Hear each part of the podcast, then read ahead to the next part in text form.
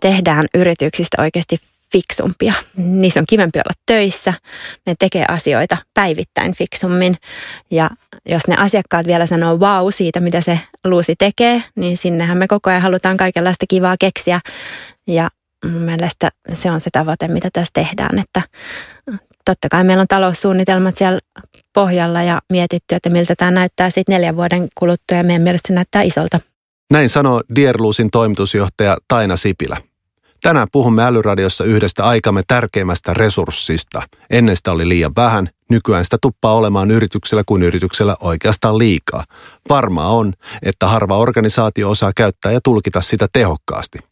Puhun tietysti datasta ja informaatiosta.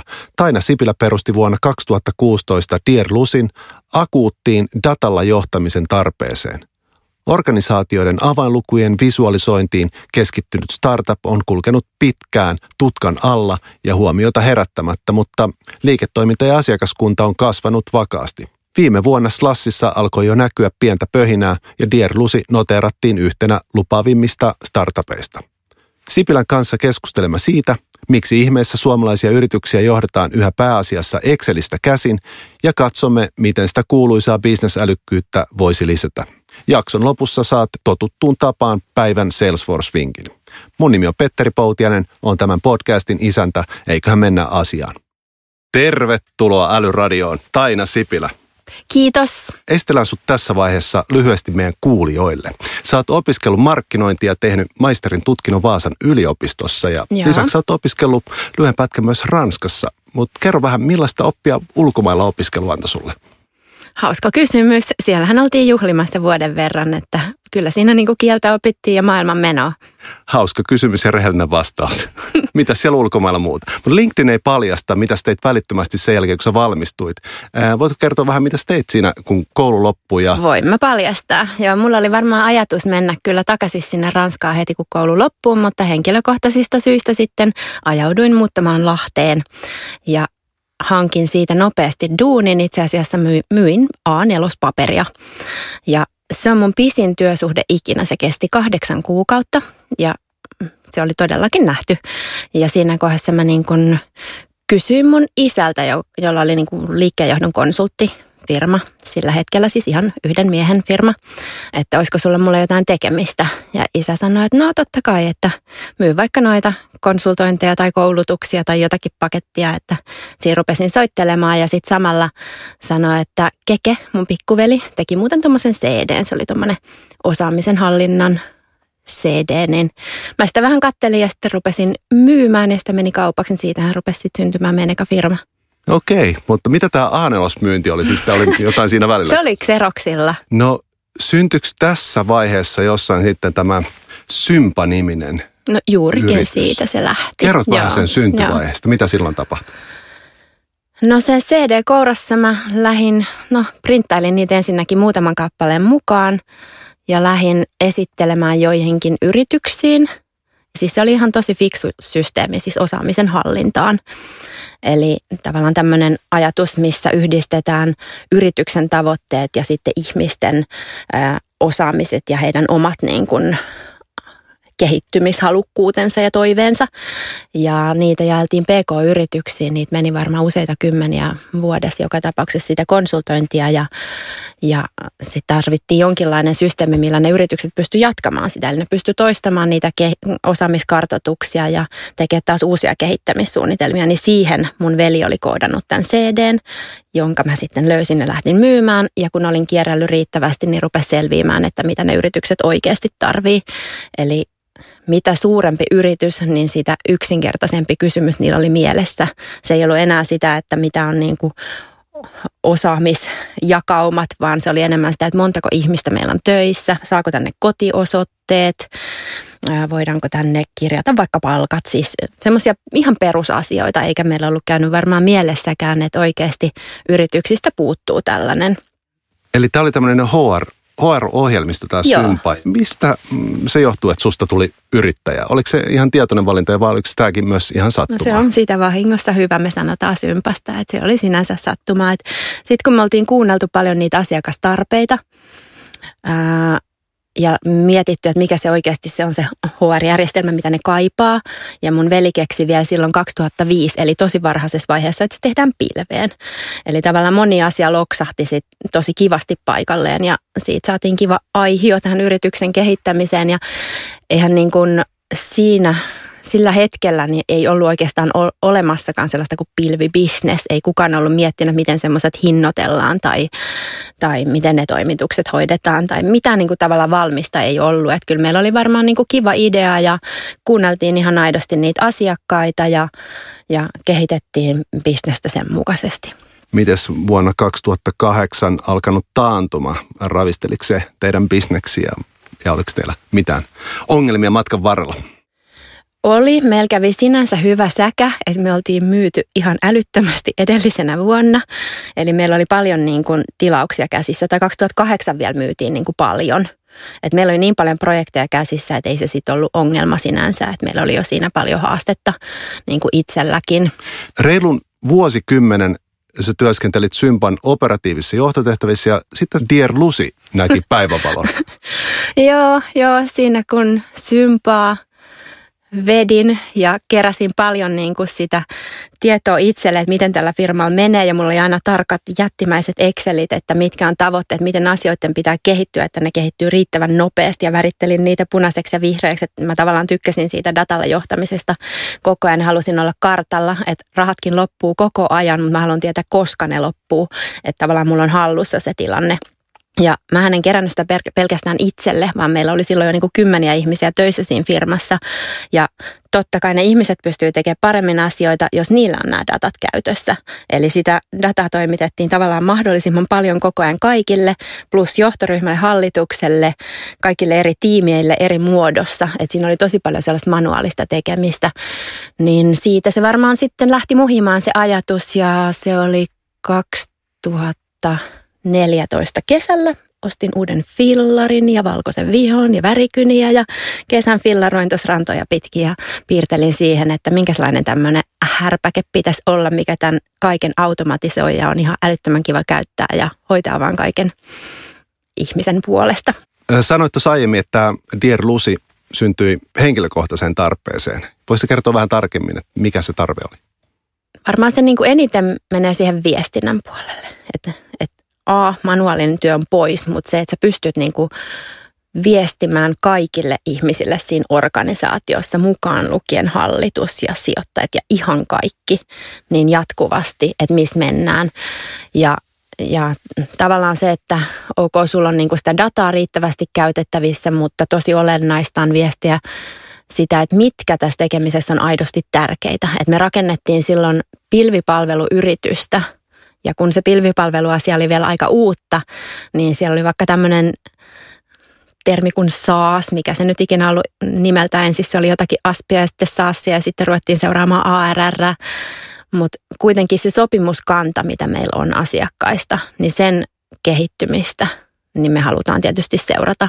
Mutta se pitää olla kaikille uusillekin ihmisille koko ajan selvää, että missä se meidän fokus on. Että meille pitää tulla koko ajan paljon uusia asiakkaita ja ne tavoitteet on aika korkeat, että se, että saadaan saman verran kuin viime vuonna, niin ei riitä, vaan siinä on ihan aidosti joku tavoite, mikä on tosi paljon isompi.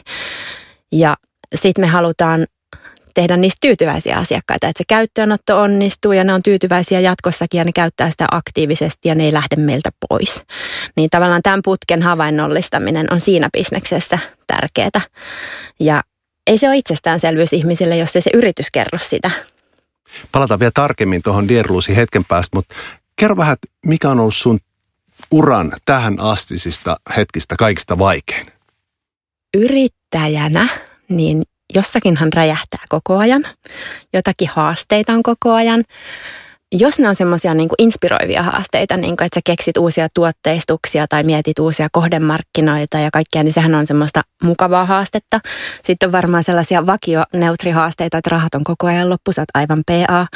Mutta sitten on niitä valvottavampia juttuja, niin ne on kyllä henkilöstöasiat. Eli sitten jos on ollut joku tosi vaikea henkilöstöasia, niin se pääsee uniin, vaikka muuten mä osaankin yöksi vaihtaa niin kuin vaihteen kokonaan toiselle ja nukun.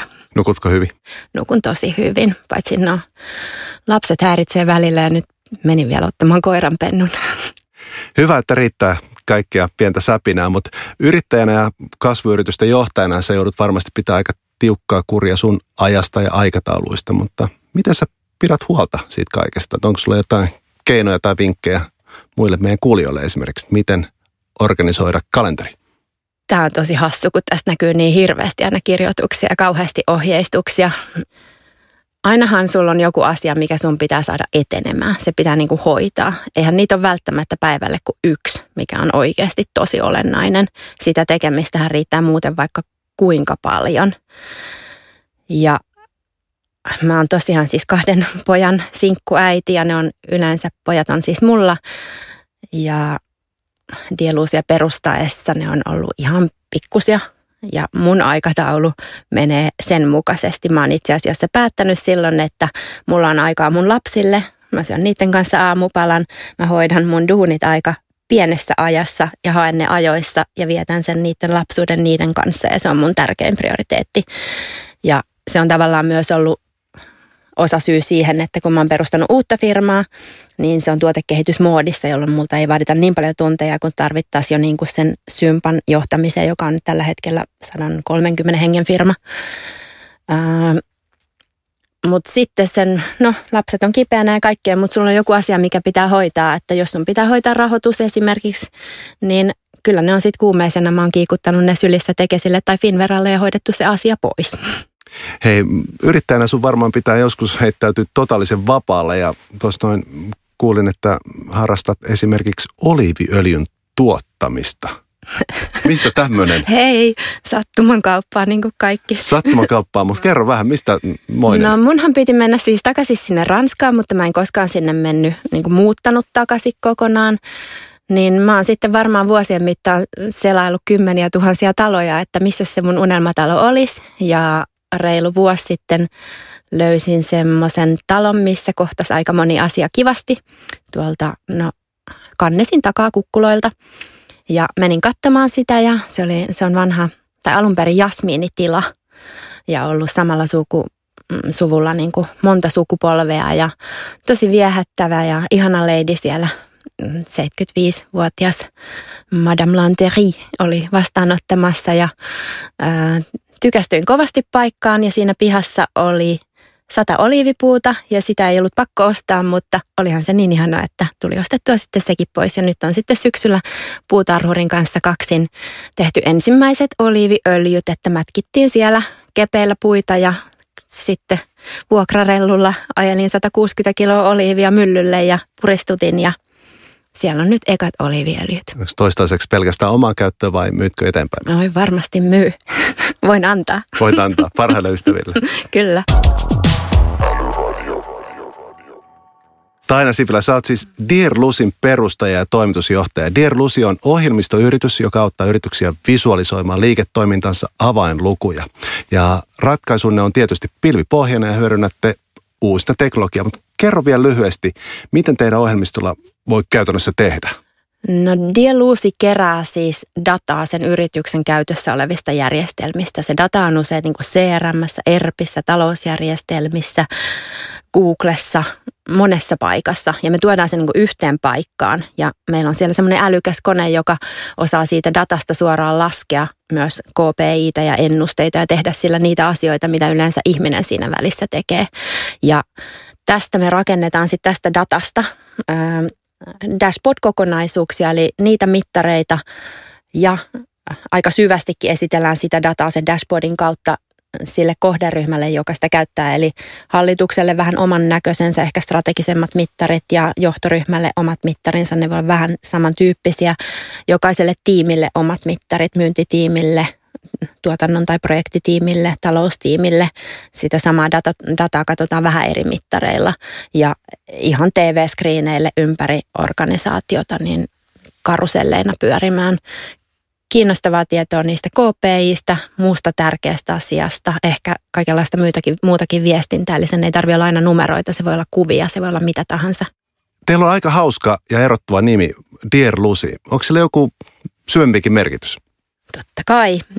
Ajatuksena oli siis tehdä yrityksistä läpinäkyviä. Lucidity oli tässä taustalla. Ja tämä on tosiaan tämmöinen niin kuin softa, joka hoitaa ne asiat sun puolesta ja sä vaan tavallaan koskettelemalla pääset eteenpäin siellä, että siellä ei ole turhia nappeja, vaan se on oikeasti miellyttävä käyttää.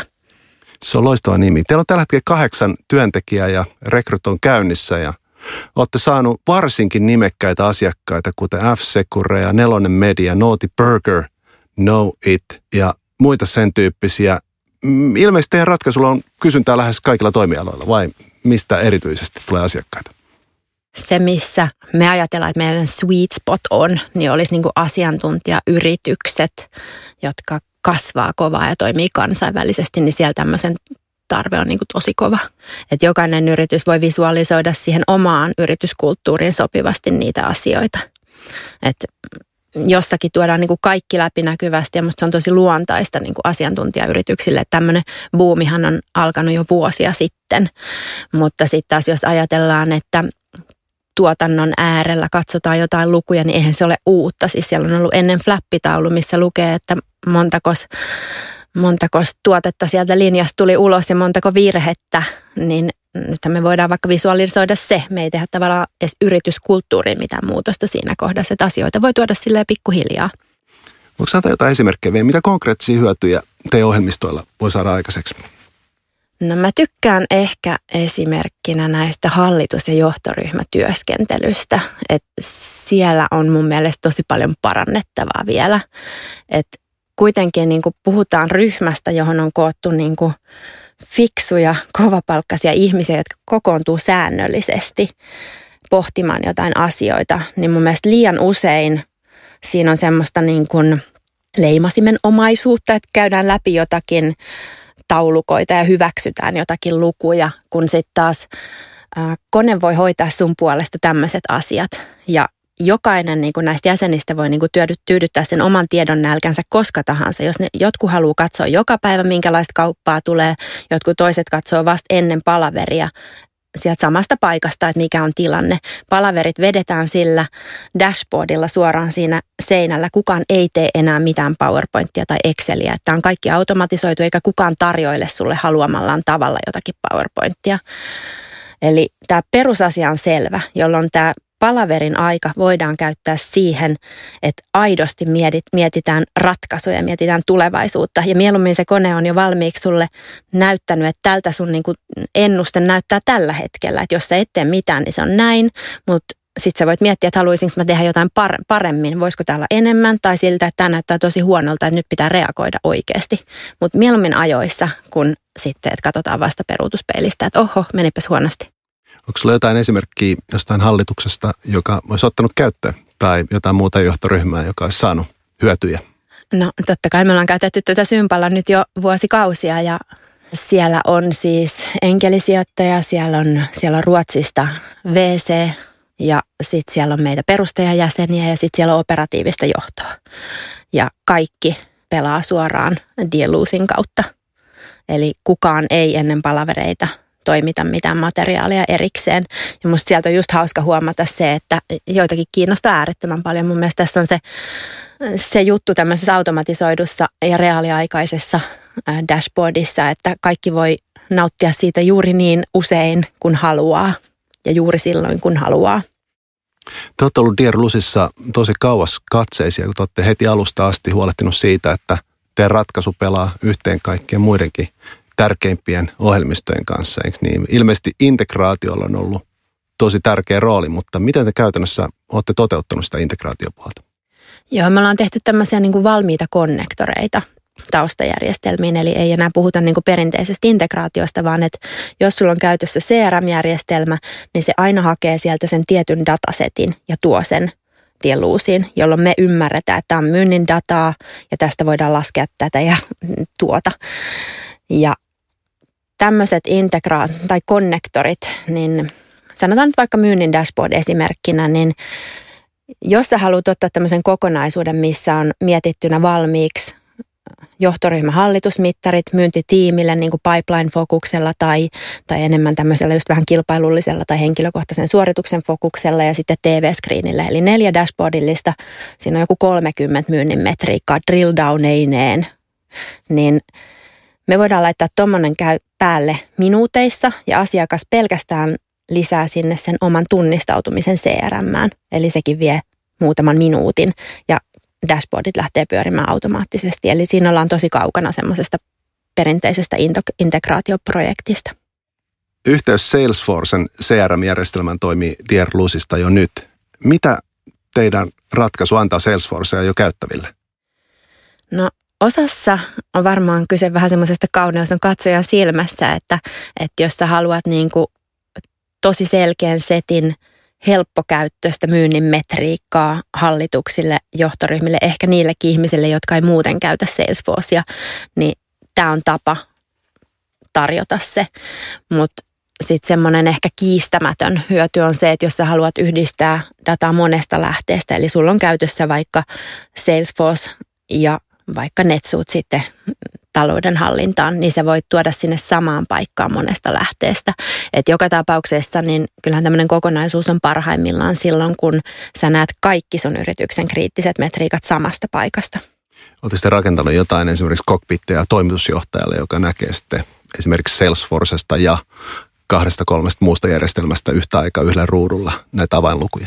Joo, yleensä meillä tulee kokonaisuuksia niin, että on niin kuin myynnin datat on oma dashboardinsa. Sitä voidaan tarkastella bisnesdimensioissa, eli vaikka maittain tai tiimeittäin tai henkilöittäin tai että uusmyynnin tai lisämyynnin osalta ja niistä pääsee pureutumaan. Eli että siinä on käytännössä joku kymmenen metriikkaa ja niihin drill downeja. Ja sitten taas taloudesta on oma dashboardinsa ja tuotannosta oma dashboardinsa. Ja toki voidaan tehdä myös yhdistelmiä, eli kun tuodaan monesta paikasta, niin voidaan laskea vaikka liikevaihto per henkilöstökehitystä. Onko teillä myös asiakkaita jo ulkomailla? On ollut alusta asti. Että sanotaan, että nyt puolet asiakaskunnasta on niin kuin ulkomaisia asiakkaita ja nekin, jotka on suomalaisia, niin monet niistä toimii kansainvälisesti. Ja ehkä se on tietyllä tavalla vähän perinteinen rajaus se, että onko Suomesta ja ulkomailta asiakkaita, että segmentointikriteereitähän on monenlaisia. Et enemmän se voi olla toimiala tai koko luokka tai jotain muuta relevanttia, että kyllä maailma on nyt auki. Miten teidät yleensä löydetään? No me ollaan nyt panostettu kovasti tämän globaaliin markkinointiin ja sitä kautta meille päin tulee tosi paljon niin kuin demopyyntöjä ja lisätietopyyntöjä. Kerro vielä, millaisia tavoitteita ja kasvusuuntia teillä on? Kovia. Nyt tämän online myynnin ja online-toimitusten osalta, eli juuri tämä, että voi niin ottaa itsepalveluna käyttöön, niin me haetaan tosi isoa kasvua ja nimenomaan globaalia kasvua. Puhutaan tota vähän lisää datalla johtamisesta se on tietysti meidän kaikkien lempiaihe. Meidän yksi kumppani Beat toteutti Suomessa tutkimuksen, jossa selvitettiin, miten suomalaisissa keskisuurissa yrityksissä johdetaan myyntiä. En tiedä näitkö tutkimuksen, mutta tulossa oli kuitenkin se, että yllätys, yllätys, suosituin alusta on vanha kunnon Excel. Yllättääkö tämä tulos sun mielestä? Kyllähän tämä näkyy ja tätähän me kohdataan koko ajan. Itse asiassa se ei ole visualisoitua, vaan se on nimenomaan pläjäysdataa, Eli sä saat yleensä jonkinlaisen otannan tilanteesta, ei välttämättä säännöllisesti, vaan semmoisen kurkkauksen, että jaahas, paljon on tullut myyntiä ja mikä se on tarjouskanta tänään. Mutta sä et tavallaan näe siitä, että mitä siellä oikeasti tapahtuu, että miten myynti on kehittynyt, miten tarjouskanta on kehittynyt, miten se kaikki tapahtuu suhteessa edelliseen vuoteen tai tavoitteisiin ja mitkä on meidän ennusteet. Sitten kaikki ennusteet myös pohjautuu siihen, että myyntijohtaja käy kysymässä ympäri tiimiä, että kun meillä on huomenna se johtoryhmä, niin voisiko sä kertoa, että paljon sä meinaat closata tässä kuussa. Mutta aika lyhytnäköistä. Ei, ei kovinkaan reaaliaikaista, mutta te puhutte paljon reaaliaikaista datasta ja mm, kerro vähän, minkälaista iloa, hyötyä – reaaliaikaista datasta oikeasti voi olla pienelle yrittäjälle tai keskisuurelle yritykselle. Mitä, mitä konkreettista hyötyä se tarjoaa? Sä näet sieltä olennaisen. Sä näet oikeasti niin kuin riittävän ison kuvan siitä, että mitä tapahtuu. Jos ottaa vaikka pienenä esimerkkinä, että Dieluusi poimii sulle tietoa, että kenelle kilpailijalle sä oot euromääräisesti vaikka tänä vuonna hävinnyt eniten, niin sä näet oikeasti, että mihin on olennaista tarttua ja mikä on vaan niin kuin yksittäisiä keissejä, niin tavallaan kaikesta datasta sä näet ne niin kuin ison kuvan, että mitä nyt tapahtuu, mihin on trendit. Ottaisi joku esimerkki, vaikka kuntosaliyrittäjä. mitä syötyä tästä olisi kuntosaliyrittäjille, että se näkisi reaaliaikaisesti, ketkä on ostanut jäsenyyden ja ketkä ei. Joo, no siinä voisi olla, koska niillähän on jo dataa. Että sitten tämmöisistä pienistä yrityksistä, niin jos sulla on vaikka yhden, yhden hengen firma tai muutaman hengen firma, että on se nyt vaikka pieni kuntosali tai, tai pieni parturikampaamo tai ravintola, niin monet niistä voi olla, että ne on elämäntapa yrittäjiä ja organisaatio on pieni, että se saa millään siitä samanlaisia hyötyjä kuin se iso organisaatio saa. Et ehkä se on enemmän sitten taas sen oman liiketoiminnan ymmärtämyksen kehittämistä. Että jos sä hikipäässä leikkaat tukkaa siellä ja puukkaat yötä päivää niitä aikoja, niin onko se sun paras tapa vai ymmärräksä, että sulla olisi vaikka jotain hyväkatteista shampoota, mitä sä voisit myydäkin vähän enemmän ja ollakin vaikka kotona sitten viikonlopun. Jos ajatellaan, että mä olisin tämmöinen PK-yrityksen toimitusjohtaja ja me johtaisin yrityksessä, jossa tietohallintaan ei ole kauhean paljon panostettu. Siellä olisi Exceleitä käytössä ja jotain pilviohjelmistoja. Ja meidän johtoryhmän puheenjohtaja nyt vaatisi, että haluaa paremman näkymän liiketoimintaa. Niin mitä mun yrityksen pitäisi tehdä? No jos se nopeasti sen haluaa, niin sitten otetaan ensimmäisenä kiinni vaan Exceleihin ja visualisoidaan siitä ja ne halutut mittarit. Se yritys ei aina kyllä tiedä, mitkä mittarit se haluaa nähdä, mutta mun mielestä jonkunlaisen setin, kun pistää päälle, niin alkaa jo niin kuin oppia. Ja sen ei todellakaan tarvitse olla täydellinen heti. Eli äh, monet käynnistää semmoisen projektin, että nyt mietitään KPIitä kaksi vuotta ja sitten ollaan mietitty ne täydelliset KPIt ja määritelty, että tämmöinen dashboard tehdään. Mutta silti siihen tulee muutoksia. Sitten kun sitä ruvetaan käyttämään ja mietitään, että miten, miten mä haluan oikeasti katsoa tätä, että onko se olennaista, että mä katson näitä asioita tilikausittain kumulatiivisesti, vai katsonko mä jotain rullaavaa 30 päivää jostain asiasta, että miten siitä omasta bisneksestä saa nostettua niitä niin kuin tärkeitä asioita. Eli laittaisin Exceleihin kiinni ja ensimmäisen draftin käyttöön vaikka huomiseksi ja ei muuta kuin sitten parantamaan siitä. Tuleeko teille tämmöisiä yhteydenottoja? Onko tämä tyypillinen esimerkki? Meille tulee myös Excel-integraatioita. Tänään on juurikin tällainen palaveri käyty Norjaan. Varmaan tämä business intelligence on, on kaiken kaikkiaan aika, aika niin kuin murroksessa ja siellä teknologiavendoreita ja erilaisia ratkaisuja on pilvin pimein. Minkälainen tilanne teillä on kilpailun suhteen? Joo, ei olla ainoita siellä. Että se on varmaan, en mä tiedä, onko se yksi kilpailuimmista softabisneksistä. Ähm, me ollaan otettu vähän niin kuin erilainen näkökulma tähän asiaan. Että siellä on isoja business intelligence-taloja, jotka on myös niin kuin järeitä työkaluja, jotka on kehitetty analyytikoiden tarpeeseen. Eli siellä on paljon toimintoja, valtavia määriä dataa ja siitä koostetaan niin kuin satunnaisempia yhteenvetoja. Ja sitten toinen ryhmä on oikeastaan tämmöiset online dashboard-tuotteet, eli just tämmöiset, mitä sä voit ottaa netin yli käyttöön. Mutta mulla on vähän sellainen mielikuva, että ne on kehitetty ehkä enemmän niin kuin siitä teknologian mahdollisuuksien näkökulmasta, ei niinkään siitä, että mikä se on se bisnestarve. Eli jos sä voit, jos sä voit ottaa pieniä otoksia dataa sisään, niin sen pitää kuitenkin kattaa ne bisnestarpeet. Että tuommoinen no PK-yritys tai isompikin yritys, niin se oikeasti haluaa nähdä asioita vaikka kuukausitasolla, kvartaaleissa, dimensioittain, niin ne on ihan vaativia kokonaisuuksia, että tuommoinen sitten taas löytää oman kohderyhmänsä ehkä ihan pienistä yrityksistä. Mikä edelleen on se tekijä, joka, joka sakkaa, että ei, ei, ei aleta johtaa datalla ja reaaliaikaisella datalla? Onko ongelma kulttuurisessa asenteessa, osaamisessa, ymmärryksessä? Miten sä näet suomalaisessa yrityksessä esimerkiksi, että mikä se akilleen kantapää on? Sitten tehdään liian vaikeaa.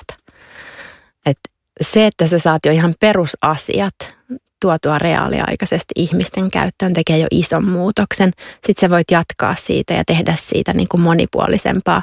Mutta vaikka sulla olisi vain yksi metriikka, mitä sä seuraat, niin se pitää olla oikeasti helppokäyttöistä. Et se hallituksen puheenjohtajakin osaa sen avata. Pitäisikö tämän muutoksen lähteä hallituksesta ja yrityksen ylimmästä johdosta, että aletaan johtaa datalla? En mä tiedä, onko se pakko lähteä sieltä, mutta kyllä mä sanoisin, että hallitusten ainakin pitäisi vaatia tällaista, koska siellä on varmasti paljon sitä, että sinne tarjoillaan sellaisia PowerPointteja, mitä tuntuu, että on tarve tarjoilla hallitukselle. Teillä on asiakkaita myös julkiselta sektorilta, kuten Keva ja Kuntaliitto. Millaisia mahdollisuuksia datan läpi valaisu tarjoaa julkisella puolella? No näähän on organisaatioita, joissa on paljon ihmisiä töissä, eli ja heilläkin on omat tavoitteensa, eli voisi sanoa, että se on hyvin samantyyppistä kuin yrityksissäkin. Eli siellä on mittareita, mitä pitää seurata. Siellä on varmaan vähän erityyppisiä aina, että ne ei ole aina taloudellisia tai myynnillisiä mittareita, niin kuin ne ehkä enemmän on sitten yrityksissä, että Totta kai tuommoisissa voisi olla vaikka, että hakemusten käsittelyaikaa, eli heidän asiakkaiden tyytyväisyyteen vaikuttavia asioita, tai ehkä tässä nyt viime aikoina olisi voinut olla terveydenhuollon puolella enemmänkin tämmöistä reaaliaikaista näkymää siihen, että kuinka tyytyväistä porukkaa siellä on töissä ja kuinka tyytyväisiä heidän asiakkaat on, niin ei tulisi niin yllätyksenä asiat. Näet sä kuinka paljon kasvun mahdollisuuksia julkisella puolella teidän bisneksellä? Siellä on ihan samalla tavalla kasvumahdollisuuksia kuin, kuin yrityssektorillakin. Ja sitten on myös tämmöisiä vähän erilaisia toteutuksia. Nyt on esimerkiksi valtiokonttorille toteutettu tämmöinen dashboard-kokonaisuus, mikä julkaistaan ihan julkiseen käyttöön. Eli kuka tahansa Suomesta voi mennä katsomaan näitä Suomen datoja, jos se kiinnostaa, että vaikka paljonko eduskunnassa on oikeasti porukkaa ja minkälaisella ikä- tai sukupuolijakaumalla tai paljonko presidentin palkki on tänä vuonna, niin sieltä vaan katsomaan. Että tässäkin varmaan nämä datat on ollut julkisia aina, en muista mistä asti, mutta onko ne ollut käytettävässä muodossa, niin se on aina niin kuin tosi kriittinen kysymys. Kerro vielä, te puhutte niin paljon läpinäkyvyydestä ja tästä datalle johtamisesta ja myös siitä, että, että data pitäisi olla mahdollisimman monen nähtävillä, mutta mitä hyötyy siitä, että sitä jaettaisiin enemmän ja laajemmin? Ihmiset voi tehdä asioita fiksummin. Jos sulla on niin kuin mahdollisuus nähdä ne samat asiat, olet sä sitten johtoryhmässä tai asiakaskohtaamisessa, niin sä muistat, missä se fokus on ja voit vaan niin kuin tehdä sen oman työn paremmin. Ja en tiedä, onko se koskaan siellä johtoryhmissä viisaus asunnutkaan, mutta ei se kyllä ainakaan tänä päivänä pelkästään siellä asu, että siellä on paljon ihmisiä, jotka tekee asiakkaiden kanssa joka päivä töitä, niin tämä kaikki, kaikki pitäisi olla ihan samalla lailla läpinäkyvää kaikille, jolloin niin kuin voidaan tehdä yhdessä niitä asioita paremmin. Vedetään tähän loppuun vähän lankoja yhteen. Mitä sä pidät huolta omasta osaamisesta? No mun paras ää, osaamisen kehittämisen lähde on varmasti mun oma tiimi. Ne osaa tehdä kaikki asiat fiksummin kuin mä. Ja nehän opettaa mua joka päivä. Että aina kun meillä on joku palaveri, niin lähtökohtaisesti mä kyllä opin siitä jotain ja siitä asiasta tulee niin kuin parempi, kun me yhdessä siitä pohdi, sitä pohditaan. Että eihän mun tarvitse tietää kaikkea. Mitä sun tiimi on viimeksi sulle opettanut? No aina ne tuosta AIsta meinaa mulle jotakin sanoa, että mitä se oikeasti on. niin siitä on keskustelua käyty. Onko teillä jotain AI-kyvykkyyksiä tehdä softassa? No voisi sanoa tällä hetkellä kevyitä kyvykkyyksiä, mutta me ollaan rakennettu nyt sinne semmoinen moottori, mistä voidaan rakentaa jos minkälaista laskentaa. Et tällä hetkellä jo tehdään siis esimerkiksi niitä myynnin ennusteita, niin kai se nyt jollain tavalla voisi laittaa sinne AIin puolelle jo. Tähän loppu vielä meidän vakiokysymys. Mikä susta Taina on älykkäintä juuri nyt? Se voi olla mikä tahansa, esimerkiksi palvelu, tuote, ajatus tai kirja. Mä varmaan sitä sivusin tuossa jo hetki sitten tavallaan, eli mä oon nyt innostunut tästä markkinoinnista. Mun mielestä se on tämmöinen online-markkinointi on jotain, mikä ihan konkreettisesti auttaa yrityksiä tekemään asioita todella paljon älykkäämmin. Eli jos ennen on niin otettu kylmää listaa ja yritetty työntää jotakin tuotteita jollekin tietylle asiakkaalle, niin nyt tavallaan ne ää, fiksut ostajat voi löytää sut pyytää sulta lisätietoja tai sä voit tarjota niille lisätietoja. Silloin niin kuin koko maailma on alustana, ei, että, ei enää niin kuin se maakunta, missä sä voit sillä autolla körötellä ympäriinsä. Ja mun se on niin kuin tosi iso mahdollisuus ja silloin vaikka markkinoinnissa, niin yksi ihminen aiheuttaa tavallaan sillä fiksulla tekemisillä tuhansia ja tuhansia kohtaamisia jatkuvasti. Ja sitä parantamalla niin voidaan tehdä musta isoja juttuja. Taina Sipilä, paljon kiitoksia ajatuksista ja siitä, että saavuit tänne Älyradion vieraaksi. Kiitos paljon kutsusta. Mukava olla täällä, Petteri. Seuraavaksi on luvassa meidän Salesforce-vinkki. Moi! Minun nimeni on Annina Valtonen ja tässä tulee päivän Salesforce-vinkki. Tasa-arvo on monesta syystä tärkeää myös yritysmaailmassa. Puolesta puhujia ja komppaajia riittää – mutta teot ovat kauniita sanoja tärkeämpiä. Yksi merkittävimmistä epäkohdista on miesten ja naisten väliset palkkaerot. Tämä koskettaa myös Suomea, jossa sukupuolten välinen palkkaero on noin 17 prosenttia. Se on enemmän kuin EU-maissa keskimäärin. Meillä Salesforcella palkkatasa-arvoon on kiinnitetty huomiota jo pitkään. Meiltä valmistui juuri neljäs koko Salesforcea koskeva palkka-arviointi, jonka mukaan 5 prosenttia työntekijöistä kaipasi palkantarkistusta. Tällä kertaa heistä enemmistö oli miehiä. Tähän mennessä Salesforce on kohdentanut palkkojen tasaamiseen 10 miljoonaa dollaria. Mikäli teidänkin yrityksessä suhtaudutaan oikeudenmukaiseen kohteluun vakavasti, suosittelen tarttumaan toimeen. Korulauseita ei tarvita. Konkreettiset teot puhuvat puolestaan.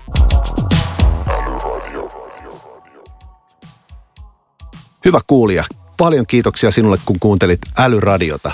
Toivottavasti onnistuimme tarjoamaan sinulle uusia virikkeitä.